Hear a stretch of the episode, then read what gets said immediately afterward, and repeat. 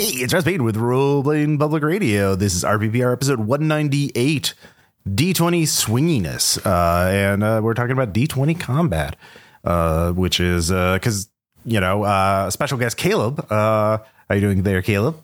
I am the new Tom Church. With me, uh, not always, but frequently, Caleb. Yeah. Uh, so. Um, yeah, we're talking. We've been playing a lot in the last couple months. Uh, D twenty systems, uh, thirteenth age, which has not been posted, but uh, we're we're doing a campaign of it where we're both players, uh, and uh, that's been fun. And then we are also.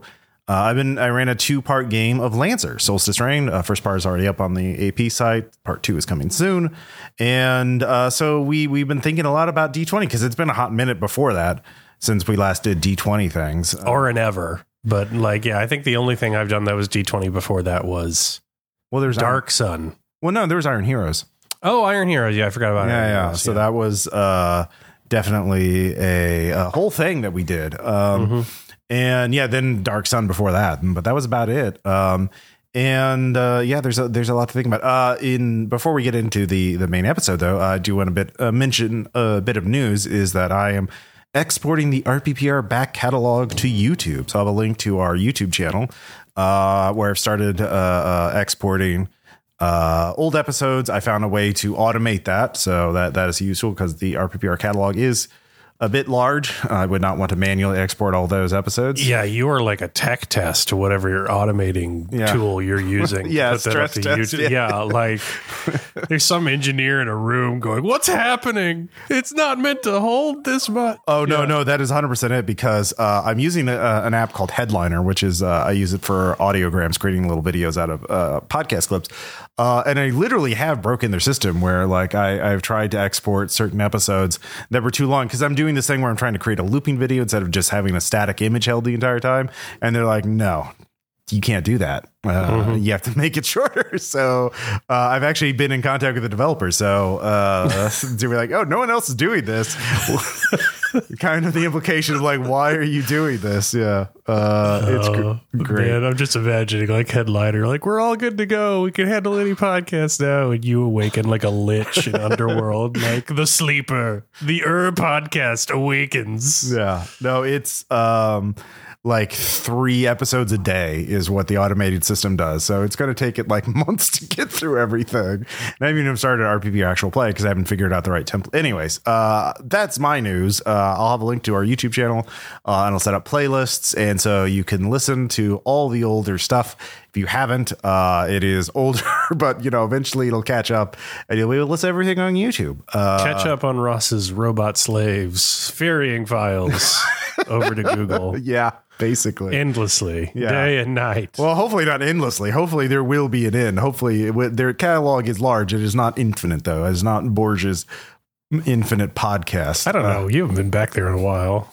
You know what? That's true. It's probably multiplied. There's probably like entire seasons of stuff that is like, what the fuck? What? What? I don't remember this. Yeah. Uh, but yeah, uh, Caleb, any news on your end in terms in the realm of games and podcasting and all that junk?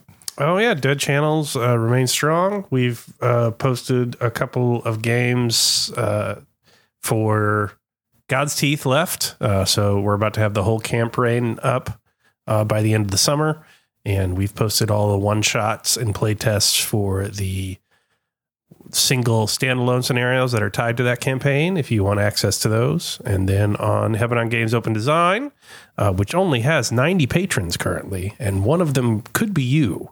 Um, we are playtesting the second edition of red markets and continuing posting that campaign. So And- those episodes are up for free but if you want access to the early chapters of second edition um, and uh, coming soon art from patsy mcdowell the original book of the campaign um, that will be posted up on Hebanon Games Open Design H God on Patreon.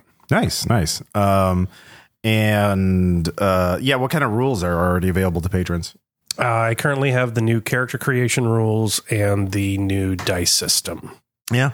Uh, well, alteration of the dice system. And Nice, This yeah. month, I'm putting up the negotiation chapter. Yeah, you could be one of the first people to uh, play second edition Red Markets uh, or the beta of it, the alpha, whatever, whatever. Yeah, I don't, I don't, I don't know. It's it's not a beta yet. Yeah. Uh, I am releasing it in pieces, um, and whatever I don't have released, use the old book that's the current plan. That's how I'm doing it. Yeah, no, Yeah. we still use the old book, especially uh, for the gear and stuff. Yeah, Um, it's sort of ship of Theseusing the game. Yeah.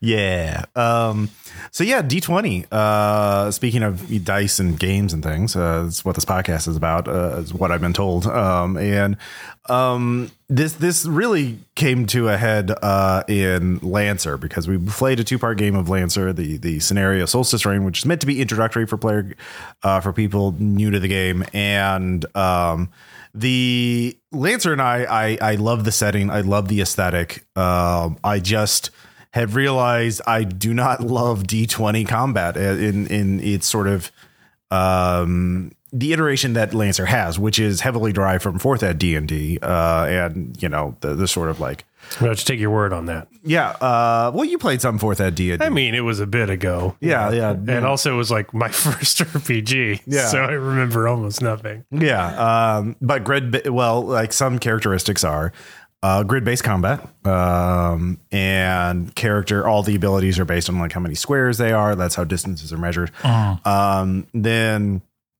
rolling a d20, adding a number, usually you know some sort of modifier based on your character uh, abilities and what their what a particular ability they're using versus a moving target number. The target number being the armor, the the uh, defensive stat of the enemy you're targeting, um, and those. And if you succeed, then there's a separate roll for damage, uh, sometimes mitigated by an enemy ability or like passive damage reduction, although th- not always. Um, and that's sort of like the main um, paradigm of this of these systems, and they're very common because obviously that's what D and D does. That's what a lot of so that's what ergo that's what a lot of RPGs do. Um, like I mentioned, we're also playing Thirteenth Age, which is meant like what if we made D and D good? You know, what if we got rid of the D and D isms and made it more playable, um, or at least uh, uh, yeah. I, I would start off by saying that this is not a critique of Lancer as a piece of game design. Uh, I think it's remarkably balanced for what it is in a lot of ways. Um, but it is a sort of attempt to elucidate like why basic D20 combat just does not do it for me. And I don't think I've ever seen a game that does it for me. And and Lancer in the cleanness of his design in so many other ways um, it m- sort of makes that apparent to me because this is working as intended and I still don't like it. Yeah. Which isn't a critique of the design, it's a critique of my tastes. Because, you know, like I have a swingy dice mechanic. Um, the, the Profit system is a remarkably swingy dice mechanic because you've got two numbers literally fighting each other. But I'm only adding to one side of it. And then you also have these uh, resources like will and dissociated mechanics and things you can spend your way out of problems with. But you're giving a second choice point to mitigate the miserable. I roll a one, I roll a two, I roll a three, I roll a one, I roll a four, I roll a three. Yeah, like that endless loop of failure can be broken up. Um, and boy, howdy, uh, a lot of people don't like that. They don't like resource management. They don't like dissociated mechanics. Um, and I get that, but um, I also don't like D20. Uh, Yeah. And I, I have so many reasons why. Uh, and you wanted to talk about this. Yeah, yeah, So- no, I do because but it's it's not a critique of Lancer or designers. If you ever want someone to write for Lancer, fucking call me. The line is open. Uh, but but yeah, uh, D twenty combat man, whew, yeah. not for me. No, I mean, and, and uh, there made me think about like what I like in combat in RPGs and what I don't like. And yeah, I don't like. There's also a difference for running a D20 game versus playing a D20 game because I think, I've done both. I Yeah. also run Lancer. So yeah. Uh, did you do you have a preference now that you've uh, been on both sides of the screen, so to speak? Oh, I prefer running it because I don't Yeah. feel like as much of an abject failure. Yeah, I think when that- I when I roll shit dice, despite making the best possible tactical decision available at the moment, and the character still wins, like at least the character won, and like I can describe a cool moment. Mm-hmm. Um, unlike when I'm playing and I just sit there for Yeah. another turn for 40 minutes. Yeah. Yeah, I think that's the thing, right? Like I prefer running it too because I'm never like waiting. Like I prefer to be engaged and active in games, and I know not that's obviously not every player's preference. Uh, also, that does not negate the problems of a D20 combat when Yeah. you're running it. It just changes them. Yeah. Yeah. Um, well, you're not sitting around like you're. yeah, always yeah, but. I, I have a, I have critiques on that end too. Okay, So, yeah. yeah, yeah. Um yeah uh, but yeah when you're the the there are players as you you mentioned that like I want to roll die once and then I don't have to do anything for another 10 minutes. You know, like they're more social, casual players or uh, they don't like thinking too much in the game. Like there's, you know, like there's a, a, a, some game design mechanics are meant to increase tension and anxiety, and then there are some players that are absolutely allergic to that. Any any kind of anxiety. Like there are players who won't play gumshoe games because they don't like the idea of spending a point and then not having it later on. You know, like uh, it's the exact same kind of thing. I think, um, but um in in terms of d20 like yeah you, there, some of the characteristics are you you roll and then if something ha- if you fail the roll nothing happens unless it's a critical failure. Like i think a lot of d20 is based on this uh natural 1 natural 20 phenomenon right? Like and that's become such an ingrained part of uh gaming culture to a degree you know the critical hit the critical failure. Uh, I mean, like it seems like a third of all D and D slash RPG humor is like, oh, they rolled a natural one or a natural twenty, and then something wacky happened. And Uh, hey, I again, I've designed a system with a five percent fuck up and a five percent super success. And Yeah. it's wonderful. Yeah. I love it. Yeah, Yeah. Uh, no, no complaints on there. Uh, it's just all those other failures, Mm-hmm. those many, many other failures. Yeah, uh, I don't know. Like, what's your critique here? Like, I, Well- I, I have it in like various segments. Like, I have areas where I think D twenty combat isn't serving a certain type of player. But Yeah. I, don't, know what you want to talk. about. I, I, well, I think what I, I, I sort of did a sort of mental survey of like what are combat in RPGs I do like, and I do like red markets, uh, and I think in red markets because there's always this tension of like resource management that you're always. Um, not just like your literal resources, like your your ammo and your your rations and you know whatnot, uh, and your willpower, but also like the uh, the resources of your actions and being able to like have that. Do I go full offense or do I reserve my twitch? Um, and so uh, it's also brief too. Like every every action has consequences. Every fight, there's fights never seem to linger too long.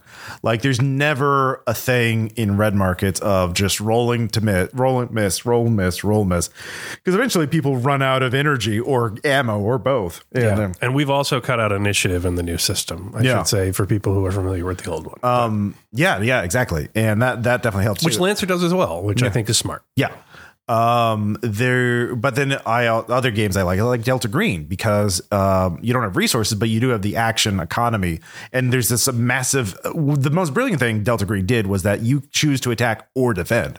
Like if you dodge that's it. You don't get to fucking do anything. And also like the the whole melee thing is just like a single opposed roll the fight back thing. So which is simplifies things tremendously and keeps and also characters don't have uh, a bloated uh, HP I think actually that's another thing in D20 Uh, lethality damage Yeah. in Delta Green, um, the the old uh, Detwillerian panel response of "Show me the place on your body you can get hit with a bullet and not die." yeah uh, you know, like yeah, speed is a quality in and of itself. and even in red markets too like usually enemies go down in a few hits and your character can be killed can take a lot of hits if they hit, get hit if they're distributed right but like they're not yeah, invincible yeah, Um, so uh there's that i i like feng shui combat because it is uh, uh operatic and like cinematic and like but you still have the the sort of action economy is that right? D twenty? No, that the uh, feng shui is not. No, these are all the systems I mentioned so far are not D20. In fact, I can't think of a D20 system with combat that I like now that I've experienced Lancer enough to really judge it. I think, um, and I like Lancer in theory, but like in practice, no. and we'll- we'll get into that. Um, and uh, the other system, one of the other systems I like that I've done a lot of combat in is Eclipse Phase, both editions, because um, you one during character option generation you have the option of making a combat machine, but even a combat machine, uh, uh, uh, you know, uh, is even if you min max them all the way to hell and back, they're still they still have a death spiral. You know, even if you could ignore some wound penalties and trauma uh, uh, penalties, eventually you're going to weigh down, and you can kill a lot of things, but you're not invincible. You can still be brought down by things, and I think. Um, and yeah, so I like the I like that tension in the uh, uh, Eclipse phase where yeah, you can be good at combat but not invincible. And uh, but if you're not good in combat, you can still have some options to be to to defend yourself, but you're not going to be like you know uh, uh, the invent sir you know the murder hobo uh the invincible murder hobo can kill anything get out of anything um which happens in d20 stuff too where eventually you you make a, a- broken combo and you're just like aha i can do anything. Um so those four systems all have good combat that i like and d20 doesn't. And i think it comes down to like having interesting choices and certain speed and um yeah so I, I I think it comes down to that like interesting choices at character generation and during the game or during the fight. And uh then there's this speed like like every d20 game has that or at least the- ones we played that have had hit point bloat. Like even lancer like you get those those boss enemies with the ultra template or the veteran template they get multiple structure points. And like it just takes multiple hits to bring them down. And it's just like uh yeah, as opposed to Delta Green or Red Markets, where one or two hits is all you need usually, unless it's like a unless it's a fucking thing you're not supposed to fight anyway, like a Shoggoth and Delta Green or whatever. Yeah. Um, so I think that that's sort of like what I thinking about combat. I, I do like, and why D20 doesn't do that yet. Why do and how would you propose changing that? Um, or like, yeah, Well, I think it's to the causes for me. Mm-hmm. I think there's a type of combat that is the primary type of combat in terms of a narrative Mm-hmm. or conflict in a narrative that um a RPG is going to emulate, or people are going to want to see it's emulated. And I think D20 is just fantastically bad at it. Mm-hmm. Um, so, for instance, like on your side of the table, when you were running it or when I was running it, you have so much to keep track of. Oh yeah, and that's not a lancer thing. That's a 13th age thing. That's a d&d thing. You know this mm-hmm. monster has individual powers. It's got its own hit number. It's got its own to be hit number in defense. It's got multiple types of defensive. it's right? got ranges It's Yeah. got um, passive abilities like the ever so fun actually if you hit this thing you didn't which is very great for somebody who just made a roll Yeah. for the first time in five turns to be like actually no that did nothing yeah, um, but the next person will be able to do something because you used its passive ability. So you're trying to keep straight of all that. You've got the terrain in front of you, right? And you're doing all that. And what, what I find that that grid based combat does, especially with enemies with this like wide variety of things, is like it's trying to emulate tactical choices. And uh, it does that a lot on the back end for the GM. It makes a ton of tactical choices. It also does it a lot on the back end for the player in terms of character creation. What spells am I going to equip? What weapons are going to put on which mounts if I built my mech? how do my powers which interact? which actions am I going to do? All that Right. kind of stuff. Um, but in execution at the table, all of those choices are made outside of the table, and the table just deletes options. Um, so what am I saying by this? You've got the map, and you're moving across the map. Mhm. And you're like, I'm going to take a move action. You're like, move. And then I move four spaces. It is completely contextualist. I don't know what kind of ground I'm running on. I don't know if there's smoke in the air. I know the cover has a number on it. I know that, you know, I don't know what sound it makes. I don't know if I ran over and kicked a bunch of cars if I'm in Lancer. I don't know if I'm, you know, picking away across the magma river in D&D because no one describes that cuz the GM is playing uh, a computer game in his head trying to keep track of what to do next. The player is just trying to take their action and what it ends up being is this minifig moves here. And as a, I'm creating a story where I'm like activating the senses, like Theater the sight, sound, sound, Yeah, taste, yeah. touch, the things that you would like want to see if you were watching a movie of this. It just, it becomes deleted. Like, whereas the non-choice of Delta Green, of just like you want to fight or you want to hide, that's it. Once you establish that, there's so much room left, and then you'll have uh, uh, a um, and the handler in that instance actually describe something that's going on, add anything to the tone, right?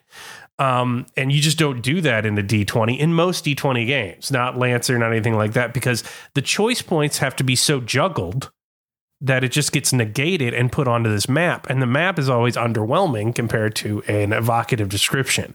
And I think we do like the thing of like, well, I know exactly what my range is now as being like a, oh, well, it's therefore the map is better because there's not confusion of like, where are they standing? What really counts as mid? Like, we're done with the rules lawyering shit. But all that stuff had to come into account from like wargaming. It had to come in Mm-hmm. from rules lawyering and like a, a lack of trust amongst your player group. You know, you know, back before uh, Robin Laws apparently told gamers that they could talk to each other um, before they started playing. Like, and it's just a it, it for, to me, it's an inferior story. Like every time, like I like if I hit in Lancer you're so busy trying to figure out what goes next that it is my number goes against your number. And often it's your number goes against that number and this happens. Oh, wait, no, it doesn't. I just read this. This happens instead. Mm-hmm. Oh, wait, no, I looked this up, this rule. It just happened. This happens instead. And I have no idea what to imagine, what I saw, what my character felt in that moment, like what it looked like, n- nothing. Like it is it is math on math crimes that that have zero contextual like on the body writing like it's not felt, it's not um it's not emoted in. Um and I think that's just true of anything that's going to you're you're busting out the grid. I think the the idea is that well, we have a map now. Yeah. the map will take care of so much of this evocative material. And like I think players do that and I think GMs do that. And I think it just never does. I think it just deletes description out of the combat and turns it into a little game. Yeah. Um, and then it becomes the tactical game. And then I think um, your choices are flattened in D22 because um, I somewhat enjoyed the combat sometimes in Iron Heroes. Mm-hmm. I thought we did some interesting things there. Right. There's a stunting mechanic. And it's because there's stunting. And like, that's the other thing. There's a narrative to conflict, and there's a narrative to conflict that people want to see. And the mm-hmm. narrative of conflict that people want to see is not the average actual narrative of conflict, which means who trained the most or who went 1st mm-hmm. That's a real world conflict. It is, oh, I am 400 pounds more than you. I win. Like, it doesn't matter what you did. Like, that. that's why weight classes exist. My gun is longer range. so- Yeah, yeah. My gun is longer range. You cannot possibly hit me. I win. The U.S. military strategy. Yes. like, again, not super exciting to watch or like heroic if you're just like, yeah, I killed him with a drone strike. Yay. Like, um, uh, and, or, or just the, um, yeah, or, or the, or the pick apart, which, Is comical, like the Porco Rosso fight is what I call it. You're, we're gonna, Oh, yeah. we're gonna spend 20 minutes in the surf punching each other in the face. And that is for comic effect, but it's not in D20. That's your hit point bloat. Yeah. Like those are all types of combat that don't make compelling stories. Like you, you know, the UAV strike where you cannot possibly be hurt back with no stakes. The endless grind of just just who grinds down first. There's no tactical choice, um, and the uh, the your going your numbers are going to do numbers. This this fight was decided before you showed up. The training equivalent, mm-hmm. which is this fight was decided when you made your character and learned the rules of Lancer, right? Mm-hmm. And then everything else is just executing it. Um, and then even on that level, D20 fails a lot because like I've played Lancer before. I've run it on both sides. I didn't do it perfectly, but like I've read the full book multiple times. Like I know how quick actions work. I was trying to help instruct people while we were at the table, but it doesn't matter if you make a smart choice if you roll a two. Yeah. Like it, it just completely deletes it. Like, and that's, and that's the thing. Like you have a simpler combat system and somebody comes up with a cool idea. You're just like, yeah, Yeah. I it's got only so many variables. I will add you this variable for doing this or take it away because you're in this negative situation. But like the only thing you can do to stunt and Lancer is grapple, which like mathematically is almost bad. effectively useless Yeah, compared to like- any yeah. anything on your sheet. Um and so yeah, you can't throw people off of stuff for the most part unless you have a different size and like you're way you're upper levels specialized in it. entirely Yeah, specialized in it. And then, um, yeah, there's not a lot of tactical terrain things unless it's built into Yeah. the map. You can't improvise that stuff as a player. And so, like, kind of deletes your player's cleverness, kind of deletes your cleverness in the game. Um, and there's all sorts of stuff that, like, you can't do in a combat like that. Um, and tell a cool story. Like, yeah. yeah, Raylan Givens and Justified is very good at shooting people, right? We all know that. Um, it is not interesting when he just shoots someone. What's interesting is when he gets the drop on him and he convinces the guy to make it a draw with one gun in the middle of the table, and then he pulls the tablecloth so the gun falls in his lap. instead of reaching for it and then shoots the guy. You're just like, oh, that's my hero. That's some protagonist energy. Whereas in Lancer, you're just like, uh, my gun Yeah. did better numbers and something happened to that guy or yeah it's just it's just really or or an even more egregious example is any kind of d20 fantasy game Yeah, when you're like a fucking 13th Age campaign. yeah when you're a wizard Yeah. and like you know that's an entire genre of story in rpgs it's like Oh, I cast swarm of bugs at 200 feet above the air. Oh, I oh, yeah, cast yeah. animal transform and turn them into elephants. And like, yeah, you you lit you're there to break reality. You're a wizard. Like Yeah. it's in the job description. And it'd be like, actually, no, you can't do that. The rules say you don't you know, and he's got this power and that doesn't make sense. And then nothing happens. Yeah. Like it's it's just totally like that's the thing. You're given all these choices on the back end front loaded. Whereas what's actually going on on the table when you should be feeling the combat is well, you have to do this absolutely optimal thing because the dice still probably aren't going to work. And then nothing will happen anyway. It's very flat and like deletes like a lot of character agency. Whereas on the back end of like a lot of games, what you like, there's not much to choose. Like you got your action economy, here's these things you can do. It's a very limited set.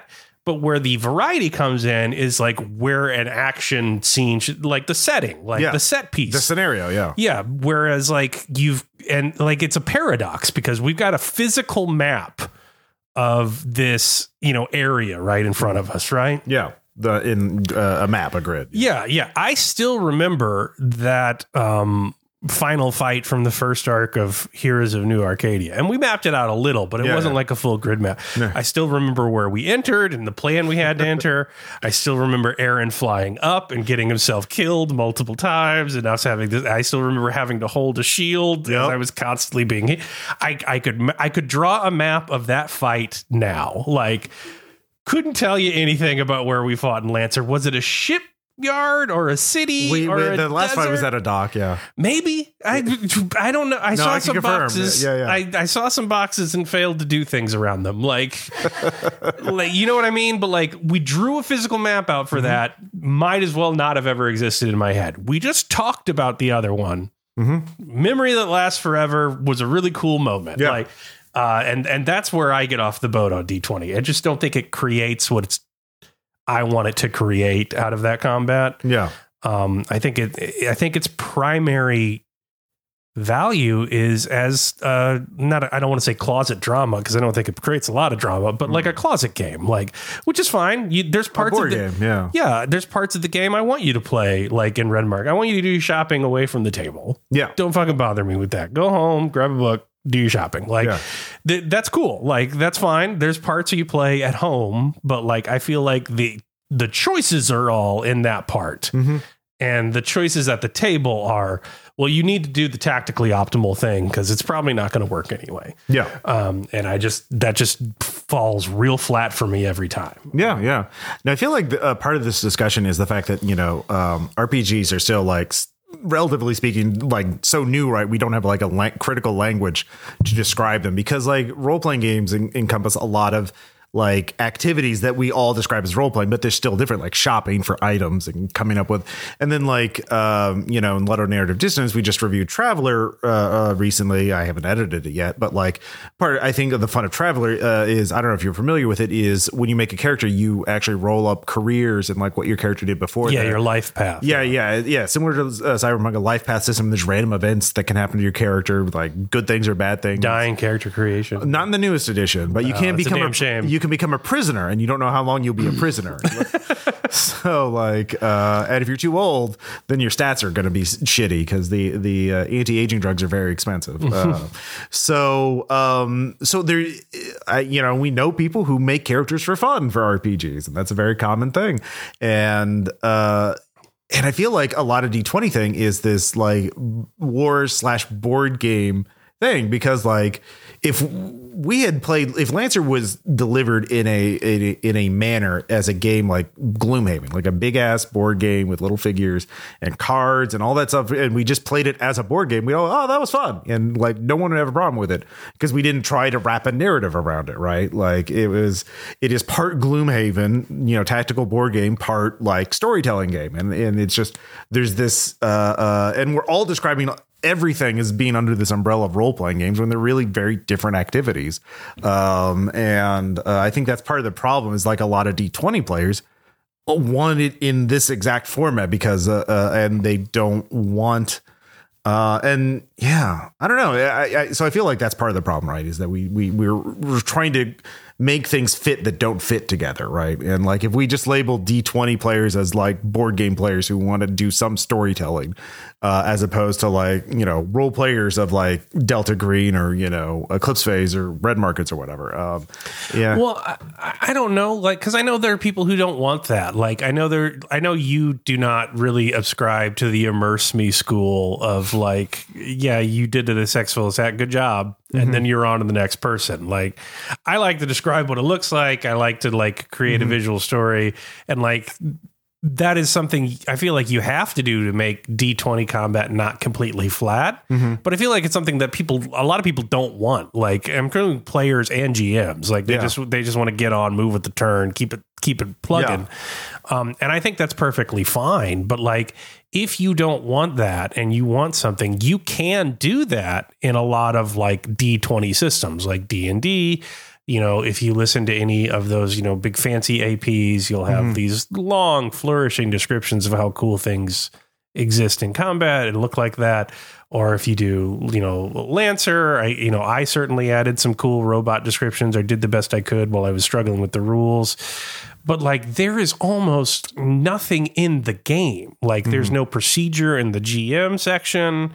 There, there's nothing said like in red markets. I just say this: if they succeed, they describe how they did it, mm-hmm. and they can look and cool or however they want. If I if they failed, I describe how it fucked up, and mm-hmm. I can I can do whatever I want to do the damage. There's at least like a procedure, but, yeah. but like it, everything in D and D that you're adding to that, everything in Lancer, everything in all those D20 fantasies that you're adding to be like, oh, this is a story. Stories exist off images because humans only see the world through their senses.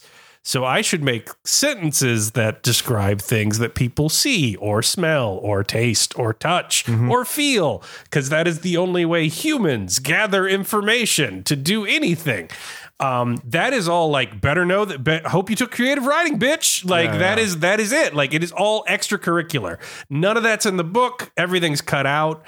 Um, and so you're really just taking that from other games yeah. And like trying to install it in as like a supplementary vitamin for D20. Like an old person would have to take something to get all their calcium because like it's been around too long. Like, um, yeah, that that's my other element. Like it never gives you a back end like mm.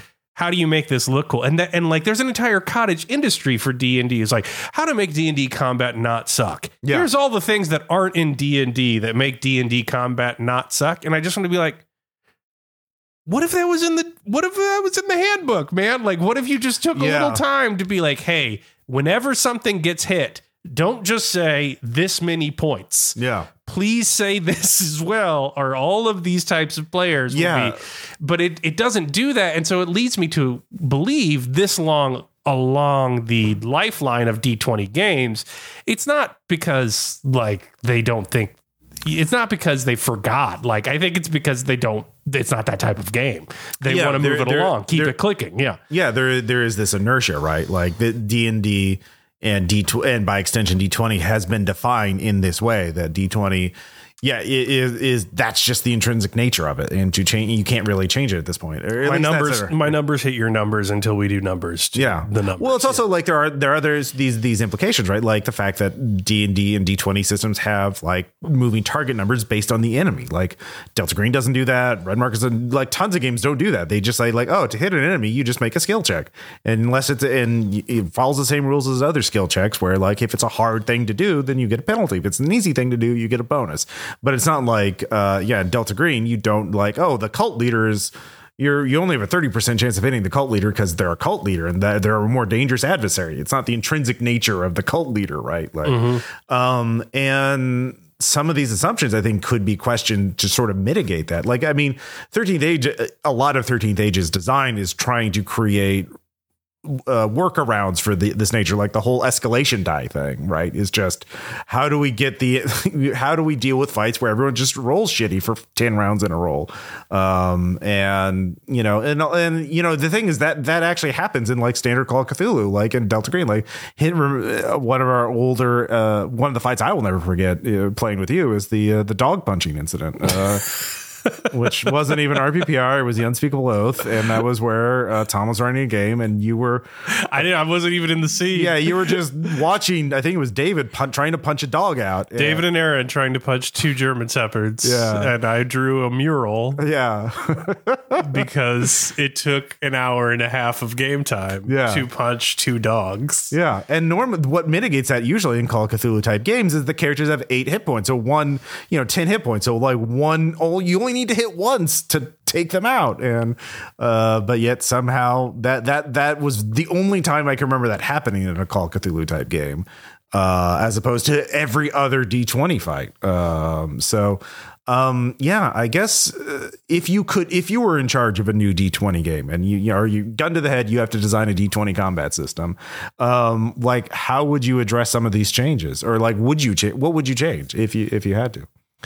Uh, I would try. oh, I would try and do something similar to Red Mark. Is I try to make as much stuff player facing as possible. Okay, Like, yeah. I would try and make as many rolls out of the GM's hand as I possibly could. Mm-hmm. Like so, like I would prefer you failed to dodge than I succeeded to hit you. I would prefer you succeeded hitting me Mm-hmm. Yeah, then I uh, failed my NPC dodge roll from like 50 different stats. Like, I think that is uh, much stronger.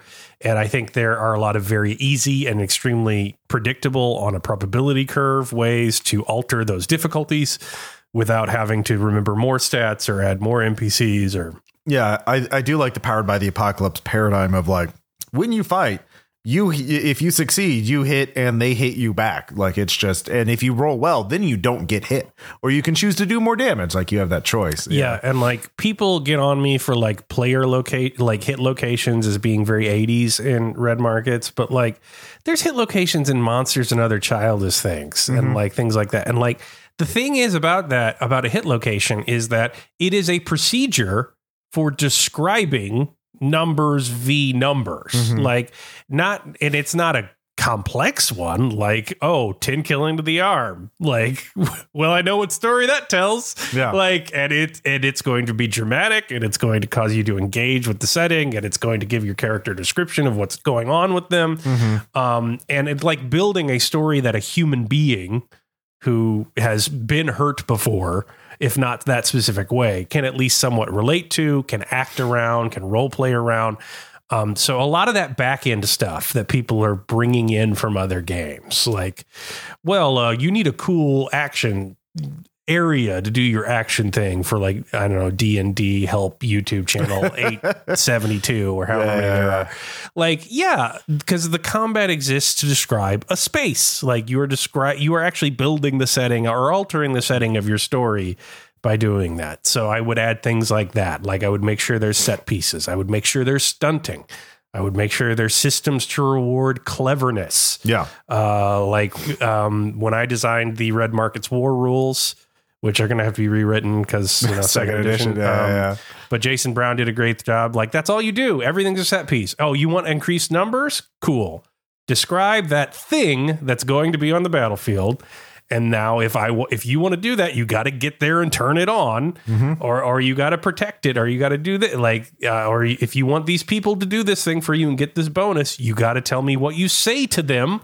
You got to show yourself leading them. Like, I don't want it to just be my numbers hit your numbers and we do numbers. Like, it- Yeah, yeah, yeah. it- that is boring. Um, So yeah, I think you could do some stuff to keep it fast by making it player facing, But I think the main thing is, is you got to take all that stuff that people have been kludging and like stapling to D20 on the You back just got to start over. Yeah. for I, I don't even know if that's true, but you got to take all that stuff that people have been kludging and back ending from other games Yeah. to make D20 combat more engaging.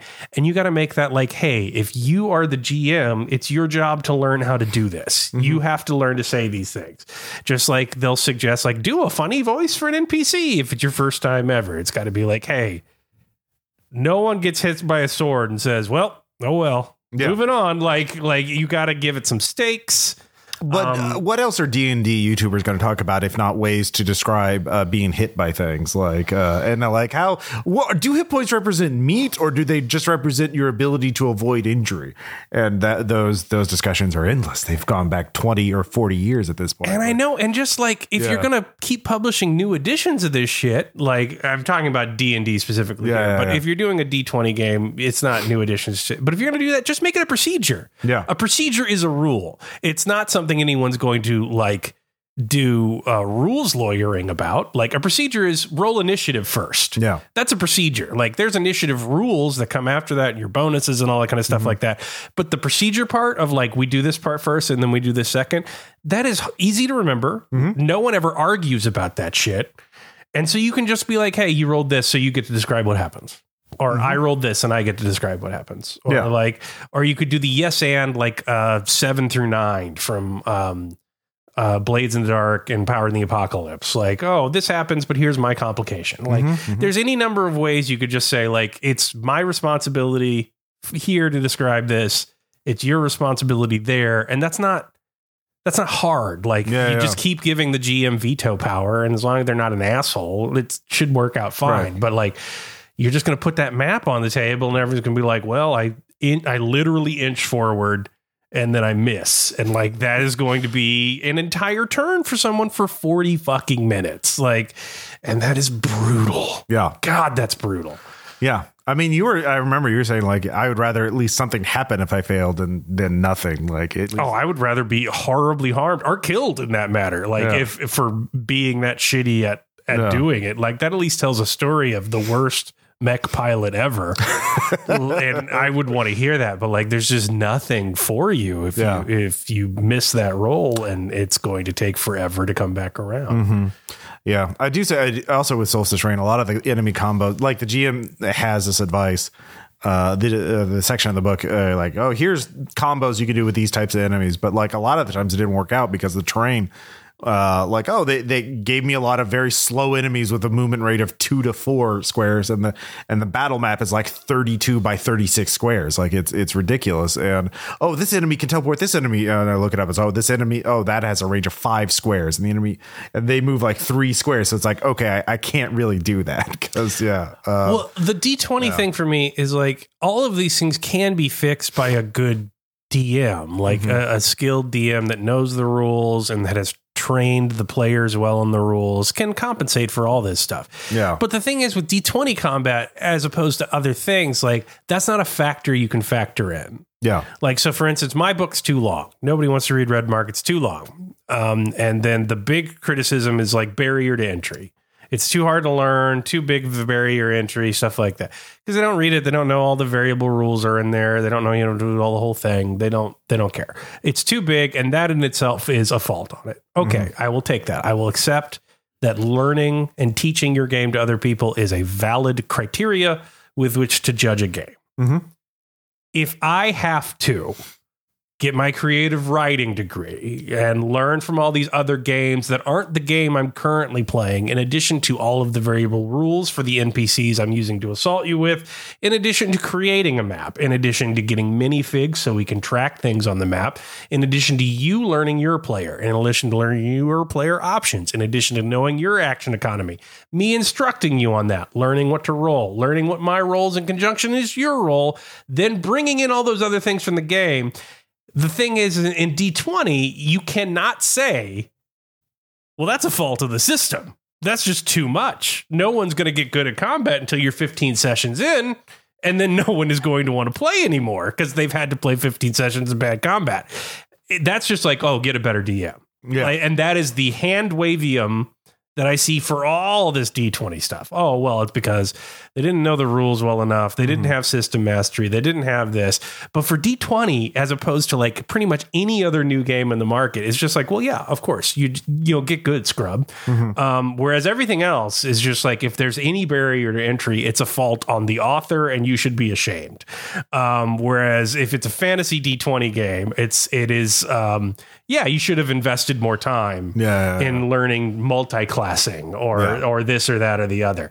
And that is that's a culture thing I don't understand. That's the thing that's really grandfathered in for me. Just the fact Yeah. that like it is never even interrogated that you have to drag in all this other stuff to make it interesting for a big subset of the gaming mm-hmm. community. It's never even interrogated as a thing that should be addressed. It's just a thing you're expected to do, which is why if you're doing any kind of game mastering for a D20 system, it is so much more research intensive, resource intensive for the for the person running it. Yeah. You have to keep too many plates in the air, in my opinion. Yeah, no, I, I think that's a good way of putting it because again, yeah, the the board, yeah, just the way a deadly enemy in a D twenty system is described versus any other system. Um, as we were mentioning, because yeah, they have multiple, so many stats and abilities and uh, combos with other characters as well. Like that's the thing in the Lancer is like, oh, this enemy can do this with in conjunction with this other enemy, and like their their, their abilities synergize in this way. So I had to pay attention to all of these combos and things, and they're contextual, right, based on where you are, uh, the players are, and, you know, the state of the battlefield, and like the the the scenario situation or the scenario uh, type. Like there are variable win conditions for different uh, fights. So yeah, um, yeah, no. Uh, I, I should mention my idea for, or the idea I had, I had, I've kind of spitballed for fixing D20.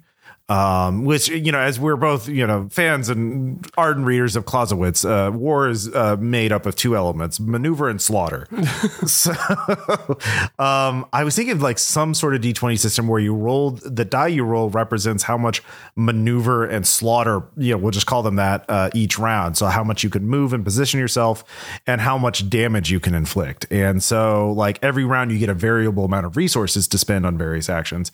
Uh, I hadn't quite figured out the mechanics, but I think that would be the idea: is that the D twenty is not whether or not you succeed, but like what kinds of things you can do that round. Um, and I think that would be interesting. But that like it's a very different paradigm than everything else. I'd have to kind of start over and like figure it out. Maybe you roll die. 2d21 for each uh, of the two stats and that's your your how much you can do that round like um Yeah, and I, I wouldn't even call it fixed because, like, I mean, nothing survives this long if people aren't playing it and enjoying it. Like, Yeah. and it, uh, like I said at the front, I don't think there are flaws in the design so much as just what the design does and what the design isn't supposed to do. yeah But that said, like, I don't see how the D20 combat gets you anywhere you want to be based on a modern RPG design or combat. I think it paints a better story, makes you more engaged in the setting, makes your characters feel cooler and more like practical and and, and uh, fun. Um, and I think the D20 can't match that. But I also don't think D20 can protect, like, make a good action scene you would imagine in a movie. I don't think D20 mm-hmm. can write an in fun fight chapter in your fantasy novel you're reading because it just doesn't engage oh, and enough. people do though I, I know it. I know it can do that when they add that. no stuff. people i mean they just i mean how many fantasy novels have been written based on someone's d&d campaign Yeah, but like based on it by completely adding in all the things D20 doesn't have because they don't just put the numbers in there. Yeah. Like they have to describe what the spell looks like. Things D&D refuses to do. Oh, I do uh phase I remember this from Dark Sun. I do phase slide and like I was new to RPG and I'm like what's a phase slide? And you're just like, "Oh, it lets my character move here to here." And I said, "Yeah, but no, what is a phase slide? Like what is what does that look like? Do you teleport? Do you go invisible? Do you and you looked at me like I'd ask you to drop your pants in the middle of the table. Like I just I was like, you just used magic. What does the magic look like? And you're just like, I don't I don't even understand what you've just said to me. um, because it's just not accounted for. It's just like yeah i'm, I'm trying to keep track track of like eight enemies or whatever and like all their abilities i'm trying to keep like all this complicated You weren't even running it. That Yeah, was yeah, like yeah. somebody else's get. Your character did it, and you're Yeah, just yeah. like, I don't even what. What do you process? I move eight squares. Yeah. I'm here now, and I'm. And I was just like looking at you, baffled, like because I just don't. Why would you be able to do magic if you're I'm not going to be able to describe what it even looks or feels or sounds like like uh and like just look at those spell lists. Like yeah color blast. Okay that's what. It's a, a blast of Mm-hmm. colors and there's nothing to be like well you could describe it this way or that way or it could do this or that but it, the, there's just that's all like things you got to add yourself like Yeah. things you got to add on the back end that's not there I'm sure there's a YouTube video how to describe color blast. And other E- exactly put it in the fucking book put it in the book where the people need to get the rules to play the game like or, or at least give them an improv framework or who gets to describe what the color blast looks like anything that's all negative space in the design yeah. and like negative space is good in design if it gets filled in but i feel like once you put that grid on the table everyone's just like oh we we drew a map we don't have to fill anything in Yeah. and it just becomes you know my d20 versus your d20 Yeah. and it's agonizingly boring I mean, there there there are large numbers of players, you know, uh, that are uncomfortable improvising things. They, you know, they they they, you know, I played tried to play storytelling games with some people who had like you know uh, panic attacks because they couldn't like make up a word or something like that. Yeah.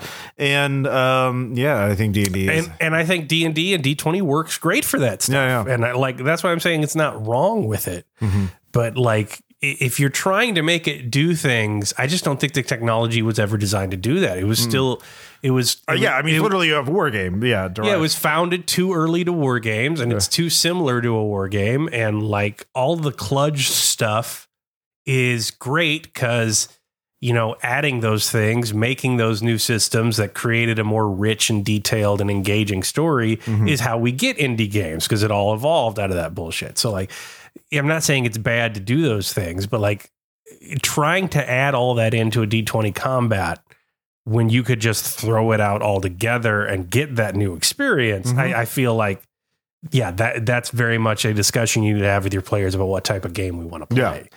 and it's okay to want more things from your game. Yeah, and I want and I want something very different from a game that's going to have combat Yeah. than anything D20 provides cuz Yeah. the only thing I see when you say D20 combat is I am going to have to do homework hmm and my grade for that homework is going to be a randomly assigned number between 1 and 20 because there's no tactical choice I can make That which will survive a bad roll. that will survive the bad roll like and and it, and it will be utterly utterly randomized from there. And that just feels impotent to me. Mm-hmm. Like i don't i don't care for that as a character to play like the same mm-hmm. reason i don't want to play in like branded universes like i don't want to be the second most interesting person in the story like that's not an exciting pitch for me when you're just like do you want to play in the dc heroes universe and be a scrub that superman Has to save ever. that flies over without noticing. I'm like, "N- no. What if we just didn't carry money for the WB and told a different, cooler story? Like, same thing in D20. Like, I don't know why I want to do all this homework to go out there and suck. When I could like go out there and suck interestingly in a different game, or go out there and actually maybe do something good. Yeah, yeah, yeah. Um, you know, we have mentioned some combat. I've mentioned some combat systems I like. Um, are there and we, Wild Talents was another one. Yeah, because I I still remember that here's a new Arcadia fight.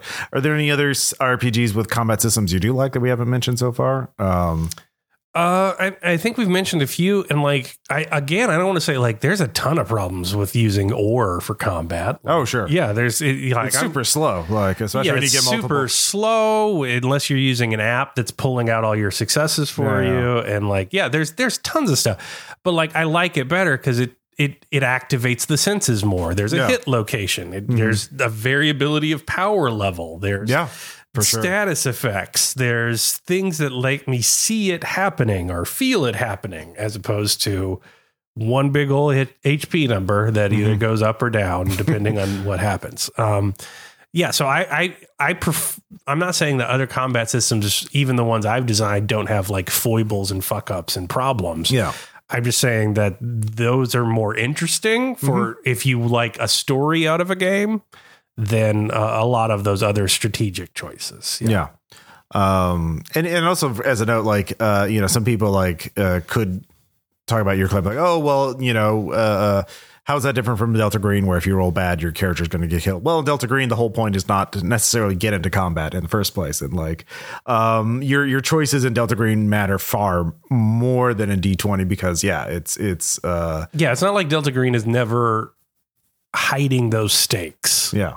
Like because it's the real world and you know what i do to Yeah. win combat in the real world i don't get into gunfights Yeah. i in fact go very far out of my way to avoid it Mm-hmm. and like that that's that's the setting like, Yeah. yeah i think It's that thematic, yeah. yeah that that tells the story i'm But like having a game about heroic fantasy where like instead of like, aha, I am no man, and then you stab the Witch King and then you have to stab him eight, 12 more times. yeah because there's no mechanic for violating ancient prophecy Yeah. Because there's no stunt Oh, You're well, you get a plus 20 to hit him. Yeah, that's true. Yeah. You only get to stab him six times, actually. Only going to take seven rounds. It'll be a quick fight. Yeah, yeah. agonizing Yeah. so bad Yeah. why would you Oh, well, she just rolled a crit. Okay, yeah, no, that's again not the point. yeah. Uh, And and again, you talk about negative design like space, like part of negative design space is a stunting mechanic mm-hmm. because like you add the mechanic like oh it base but most of mechanics in that regard are just like the DM can add a certain bonus to a roll if you have described doing something mm-hmm. that would add an effect on this. Like most of them aren't even like fixed values. Yeah. Most of them aren't even like contextual in any way. It's just like, hey, if that sounds like it would work and you make a roll to do it so it's not just automatic, right? Or you've set it up beforehand or you make your athletics roll to get up to that thing or you you know make your rig test to turn on the sentry gun or whatever um, that is that is your combat roll but it's going to add a cool thing because you're clever and you've added to the space Yeah, yeah. i think not having that is um, a huge mistake especially for something d20 Mm-hmm, because it's all about tactics but what you're saying is like it's all about tactics in a an utterly prescribed mathematical simulation that can accept zero variables, which isn't tactics. Like Rome's didn't have a counter to the elephant. That's why it was a good strategy.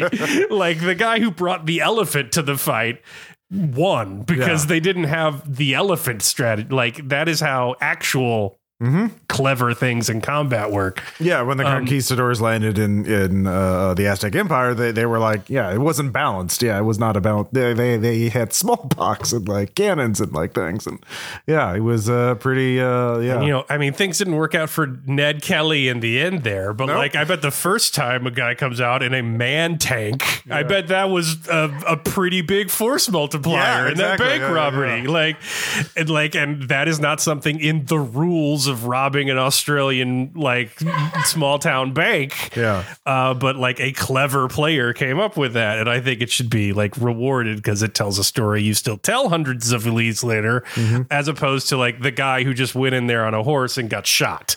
Like, Yeah. th- yeah, we don't know that guy's name. We know the guy who made the man tank, and Yeah. like let your players do that shit. Yeah, that's kind of another assumption of uh, D20, isn't it? Is that like every encounter is something you're supposed to, like, if the GM throws a bunch of enemies at you, you are assumed that you can defeat them, right? Like, which is obviously not the case in, say, Delta Green or Red Markets, where, Yeah, yeah. if there's like, The stakes are different. yeah, the stakes are you, well, like every combat is supposed to be, you're supposed to defeat them. You're not supposed to run away or, or avoid them unless it's like, an, you know, uh, uh, uh, an army. Like, in Published Adventures, like, here's this room with this, these monsters and these monsters and these monsters. And then you have the boss. Uh, that's the assumption. Like, not like, oh, yeah, there's, you, know, if you go to this one, yeah. Um, but you know what I mean? Yeah. I, I just if if I'm if I like a storied combat, I want like the fact that like oh one character's like an Alexander or a Napoleon or a Yeah. Bodokai or like a tactical genius Mm-hmm. or or um uh one character is like the Badgers in Redwall, just an in you know an insane force multiplier who like you know is uh, the center of the battle and other things revolve around. Those tell stories and like they have effects and agency on people, but like a D twenty match is like a UFC fight. Yeah. Everyone's in the same fucking weight class. Everyone's been training at the same amount of time. They all have daddy issues. They all know BJJ. They all are going to try this. And then when they try that, the other guy's going to try this hold. And it just becomes like technical. Uh, yeah, it becomes fight math Yeah. and it's not engaging. Like I know UFC has like, you know, Jon Jones will occasionally pull a spinning heel kick or something he saw on YouTube and it works. But like most of the time it is just like two guys rolling around sweaty dick punching and that is that is a D20. That's what it's about. Yeah, Yeah. yeah, yeah. Technical exercise. Yeah, not a narrative like combat. Yeah, conflict. Where yeah, oh, that's that's actually yeah the best point. Yeah, well, what is your fight? What is your combat system like? Is it supposed to be UFC or is it supposed to be yeah uh, uh, uh, you know, At- at the end Hannibal of- and the elephants? At yeah. the end of it, are we going to be able to tell a story about what happened, or are we going to get a highlight reel where they cut out all the boring stuff around it? That's it. because that's D twenty. yeah, that's it. D twenty. The most you're going to get is a highlight reel. Oh, I got a crit. Everything else is going to have to go on the cutting room floor because it's boring as fucking shit. Yeah. Uh, whereas you can like film the battle of something we that found one narrative arc. exploit that we one weird trick the GM couldn't allow in, and like we dropped the we turned the insects into elephants and dropped them on our foes, and yeah, I mean, it's the same thing. Like yeah. when the I, I forget her name, but like when the Russian lady who had her whole family killed, like Red Wedding was based loosely off of it. Mm-hmm. And, and then she invites all the guys over and murders them. And she, she goes to the other town and she gifts them all doves and then Oh, attacks right. burning coal to burn the city down. That's a one round combat. Yeah. When you send the fire doves to set your enemy on fire and enslave them, that sounds like a one round crit success combat. It's still going to talk about it. I'm now terrified of that character for all of her, you know, sinister it's- machinations. It's not because she has improved initiative and all these other feats. yeah, yeah, It, It, it told an interesting story. She's not a you- level eighteen, yeah, killer. Yeah, But if you go to the UFC match and it lasts one round, you're pissed. The commenters are talking about how everyone in the crowd is disappointed. The book guys are talking about how everybody's disappointed. Like they're on ESPN talking about how everyone's disappointed in Right. it. Uh, and then if it goes to decision because it went too many rounds, you're in the exact same situation. Like, oh, there wasn't a climax that any of us found satisfying. So I'm going to talk about how, well, this guy really should have won. And you're going to talk about how inconclusive it was. And it's just not not what I'm looking for. you don't want, yeah, like if the combat system is too complex and too in depth, like. Yeah, do you want like to try and do storytelling while you're playing in between rounds of Magic the Gathering, right? Like, are you trying to? In, uh, that's the yeah, the same kind of thing. Like, uh, uh, uh that's yeah, no, it's yeah, a- it- it's yeah. People, uh, I I saw a web comment. Is it a sport or a narrative? Yeah. yeah, I, I saw a web comment once that was claiming that all sports is just a gigantic probability function that people are desperately trying to assign narratives to. Yeah. and that becomes harder or easier depending on what they're doing. Yeah. Like, and that's why so much about sports coverage is like back end shit. Mm-hmm. Because it's like, oh, yeah, the Cardinals are really shitty this year. Mm-hmm. But why? Is so and so going through a divorce? Oh, there's there's there's stuff going on with the agency. Oh, the owners are doing this, and they're having a player revolt, and then of course there's a risk of a strike, and like and so it becomes like f- they start telling a story about succession because the game's fucking boring, like because they're so desperate to assign something to the numbers of like oh they got zero runs again, mm-hmm. like like because they have to fill the fucking space, like Yeah. but but D20 doesn't give you any tool to do that in your mm-hmm. commentary of your game. Like if the numbers don't end up interesting on random chance, you're just stuck doing it for 3 hours. Mm-hmm. And why people watch wrestling. It is narrative. Yeah. Yeah. yeah, yeah, yeah. It's a narrative. Yeah, give me pro wrestling, not UFC. That's what I Yeah. would say. but Uh, not fixed. Like let let's let, let yeah let let some kind of randomization so we don't know who wins. Yeah. yeah, yeah. I, I mean, wrestling's surprising for the audience, at least. Like, Yeah. e- even though they know it's not real, I assume all your players know you're not really fighting anyone. uh, so you don't really have to worry about kayfabe on that Yeah. regard. You just have to be, you know, Yeah. surprising and interesting. Okay. Yeah.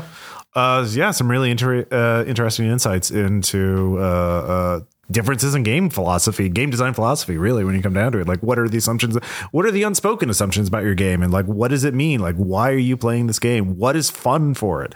Uh, uh, fun about it? Um, and yeah, a lot of the uh, stuff that we don't really examine. Yeah. Um, so yeah, really interesting uh, insight there. Um, so yeah, uh, if you thought this was interesting, let us know in the comments, uh, or you know, quote us on, uh, add us on whatever social media platforms we're on. By the time you're listening to this, um, and uh, when we come back, we'll have some shout outs.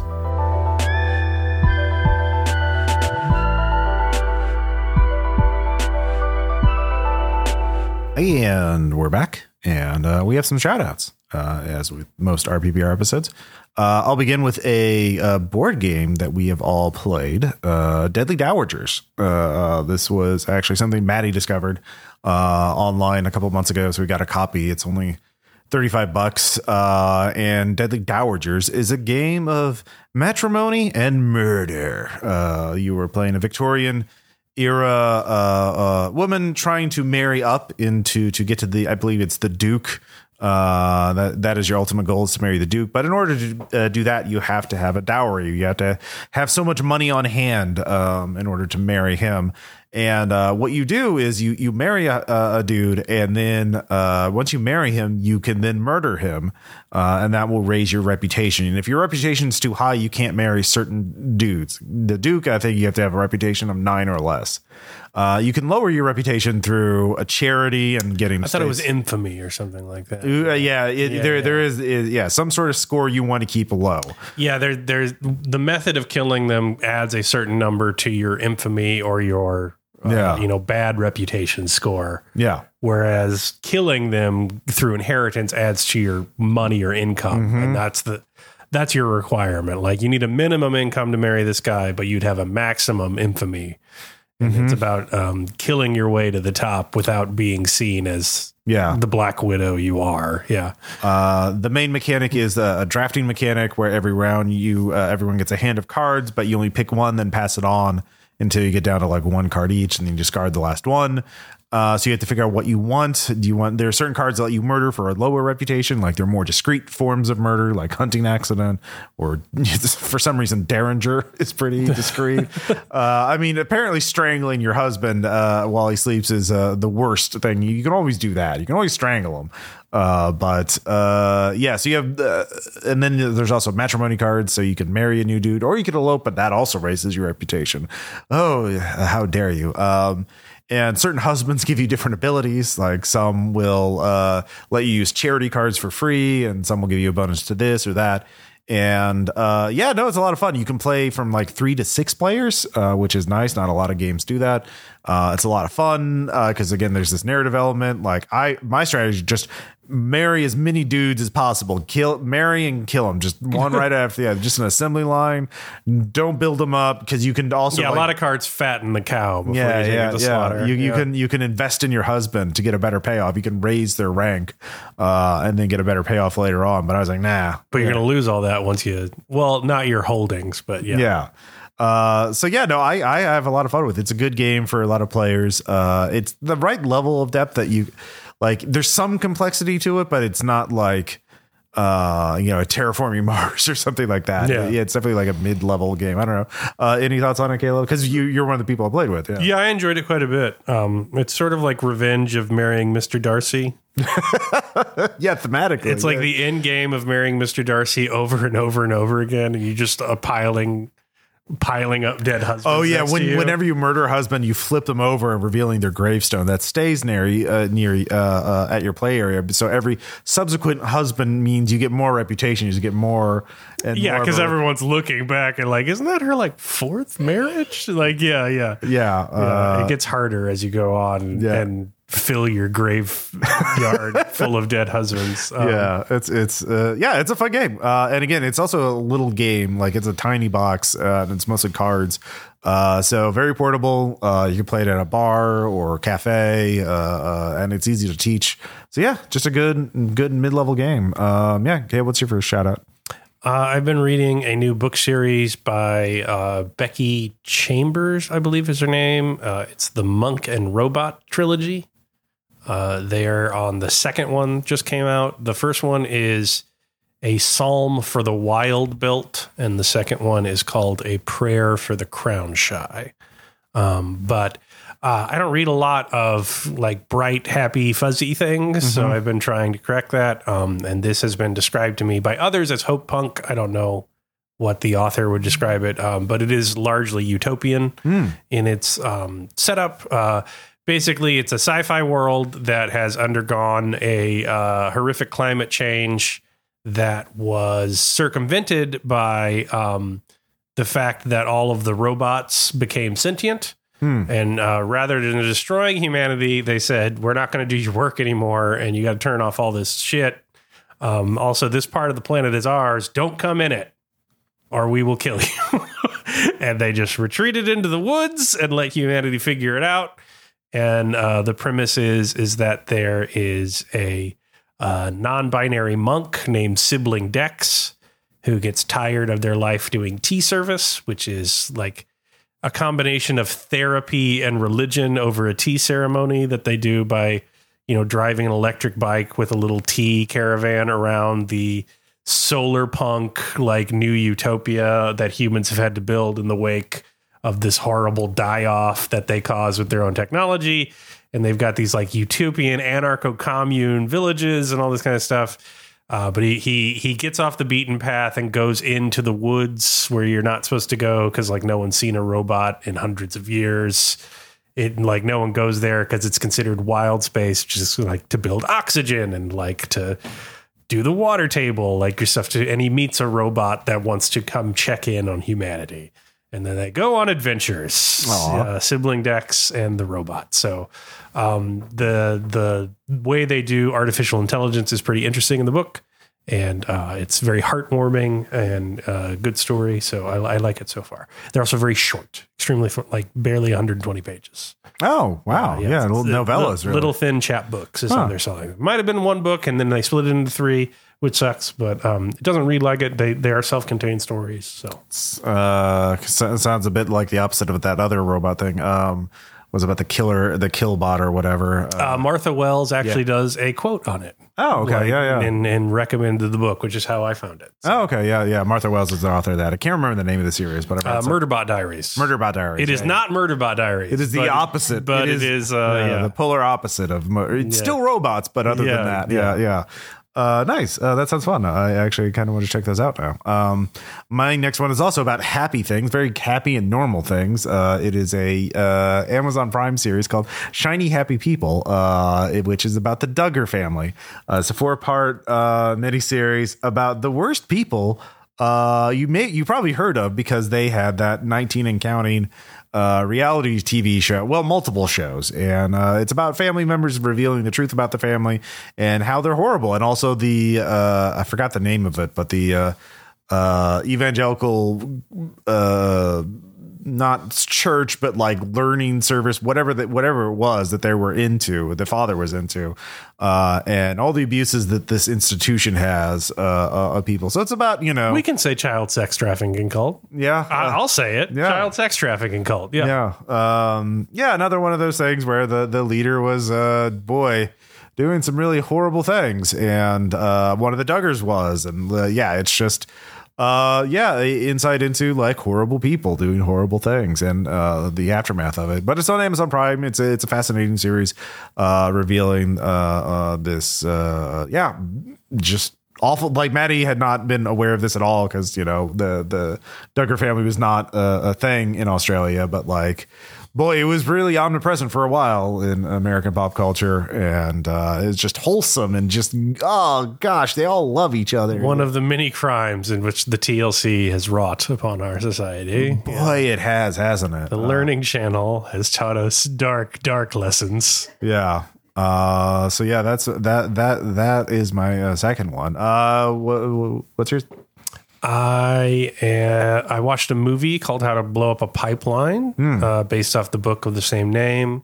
Um, the book is by Andreas Malm, I believe his name is, and it is a argument for the necessity of ecoterrorism.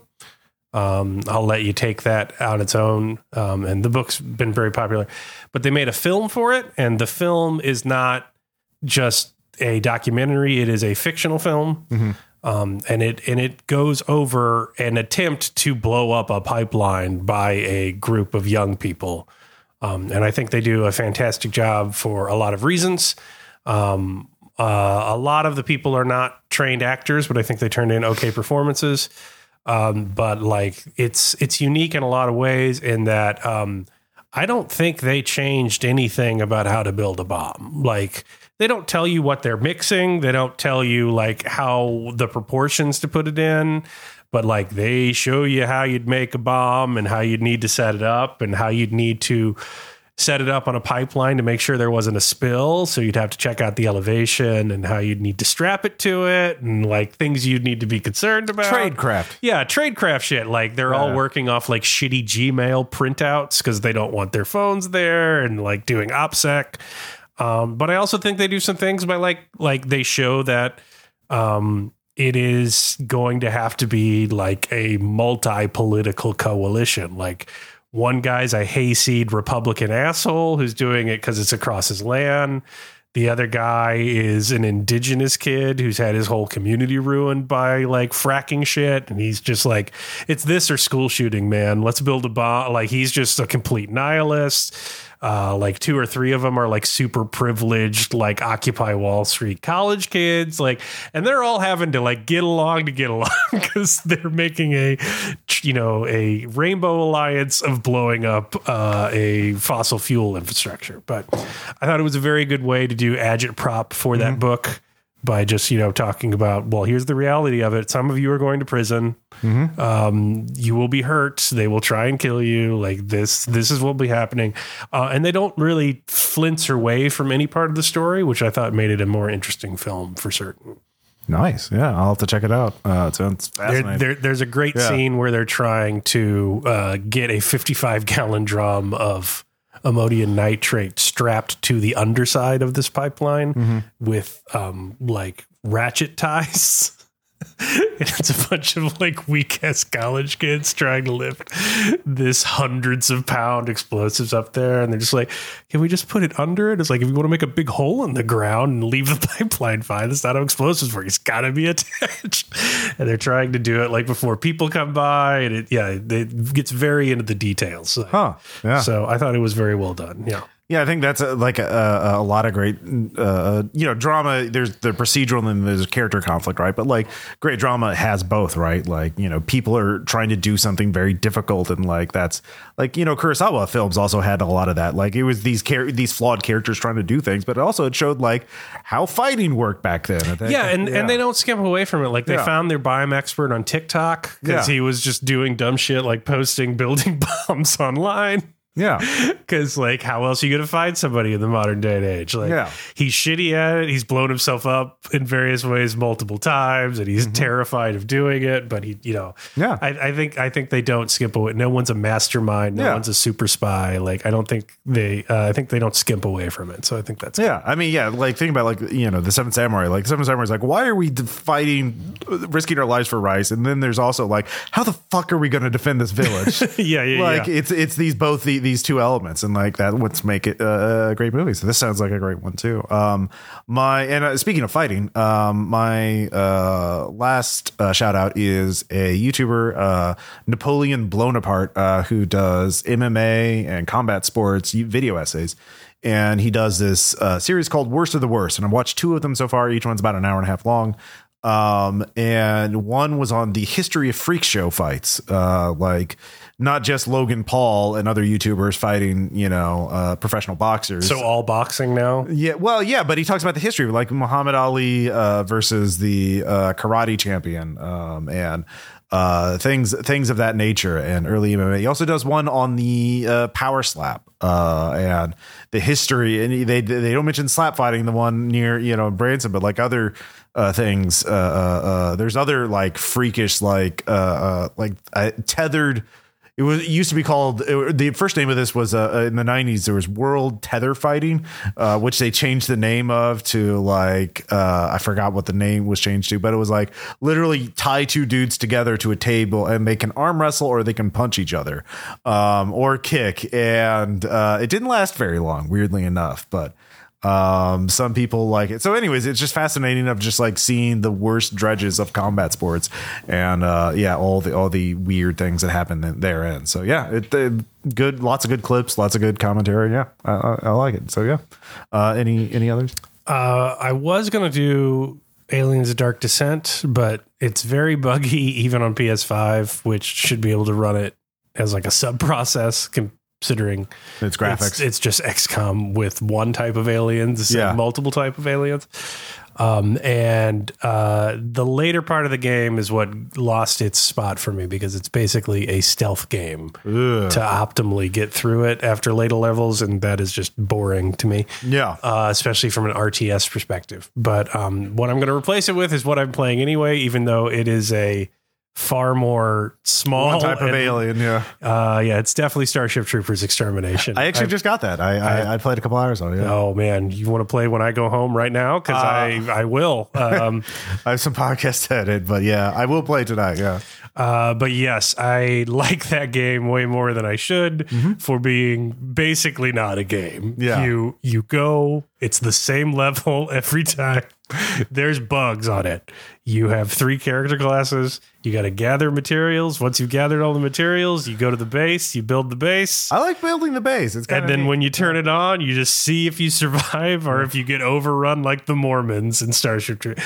And it's hilarious every time. Like if people build a shitty base and we get overrun, it's very funny. I laugh.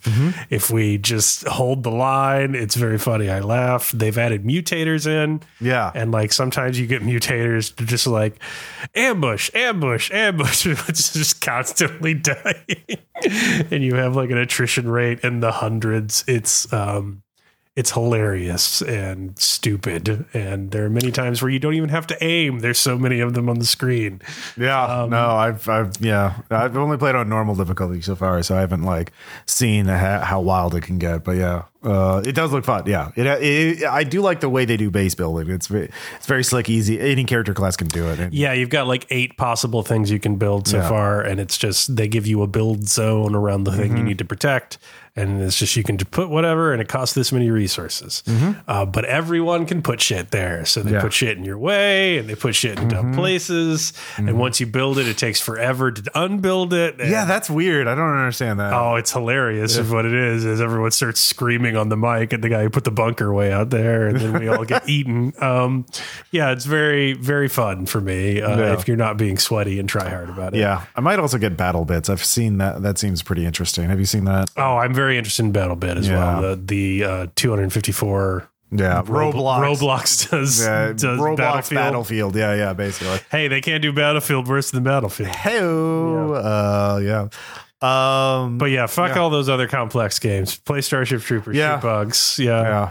I do need to beat uh, Tears of the Kingdom, but that will be a while because there's just so much to do. I gave up. Yeah. I, I just got so tired of it. I put I- it down. I don't think I'll ever pick it up. I will pick it up again. Ganondorf continues to rule Hyrule. He does, uh, but not forever. Uh, but yeah, um, well, anyways, uh, thank you all so much for listening. Again, check out uh, Delta Green Dead channels and have it on Open Game Design and the RPPR YouTube channel. I'll actually might just put this episode up early uh, to sort of to plug it.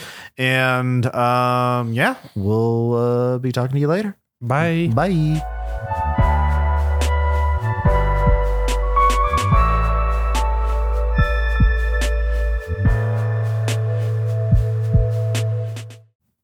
Hey, it's Ross Payton. I am doing a sound check, and it's just great. Uh, Caleb loves it. Uh, don't you, Caleb? Yes. Keep talking. Why are there two triggers on all the AKs? Uh, oh, on the uh, Have we answered that? Has that ever been established? uh, oh yeah, they do have two triggers. Yeah, there's one inside the trigger guard and there's one outside of it, and that seems Yeah, odd.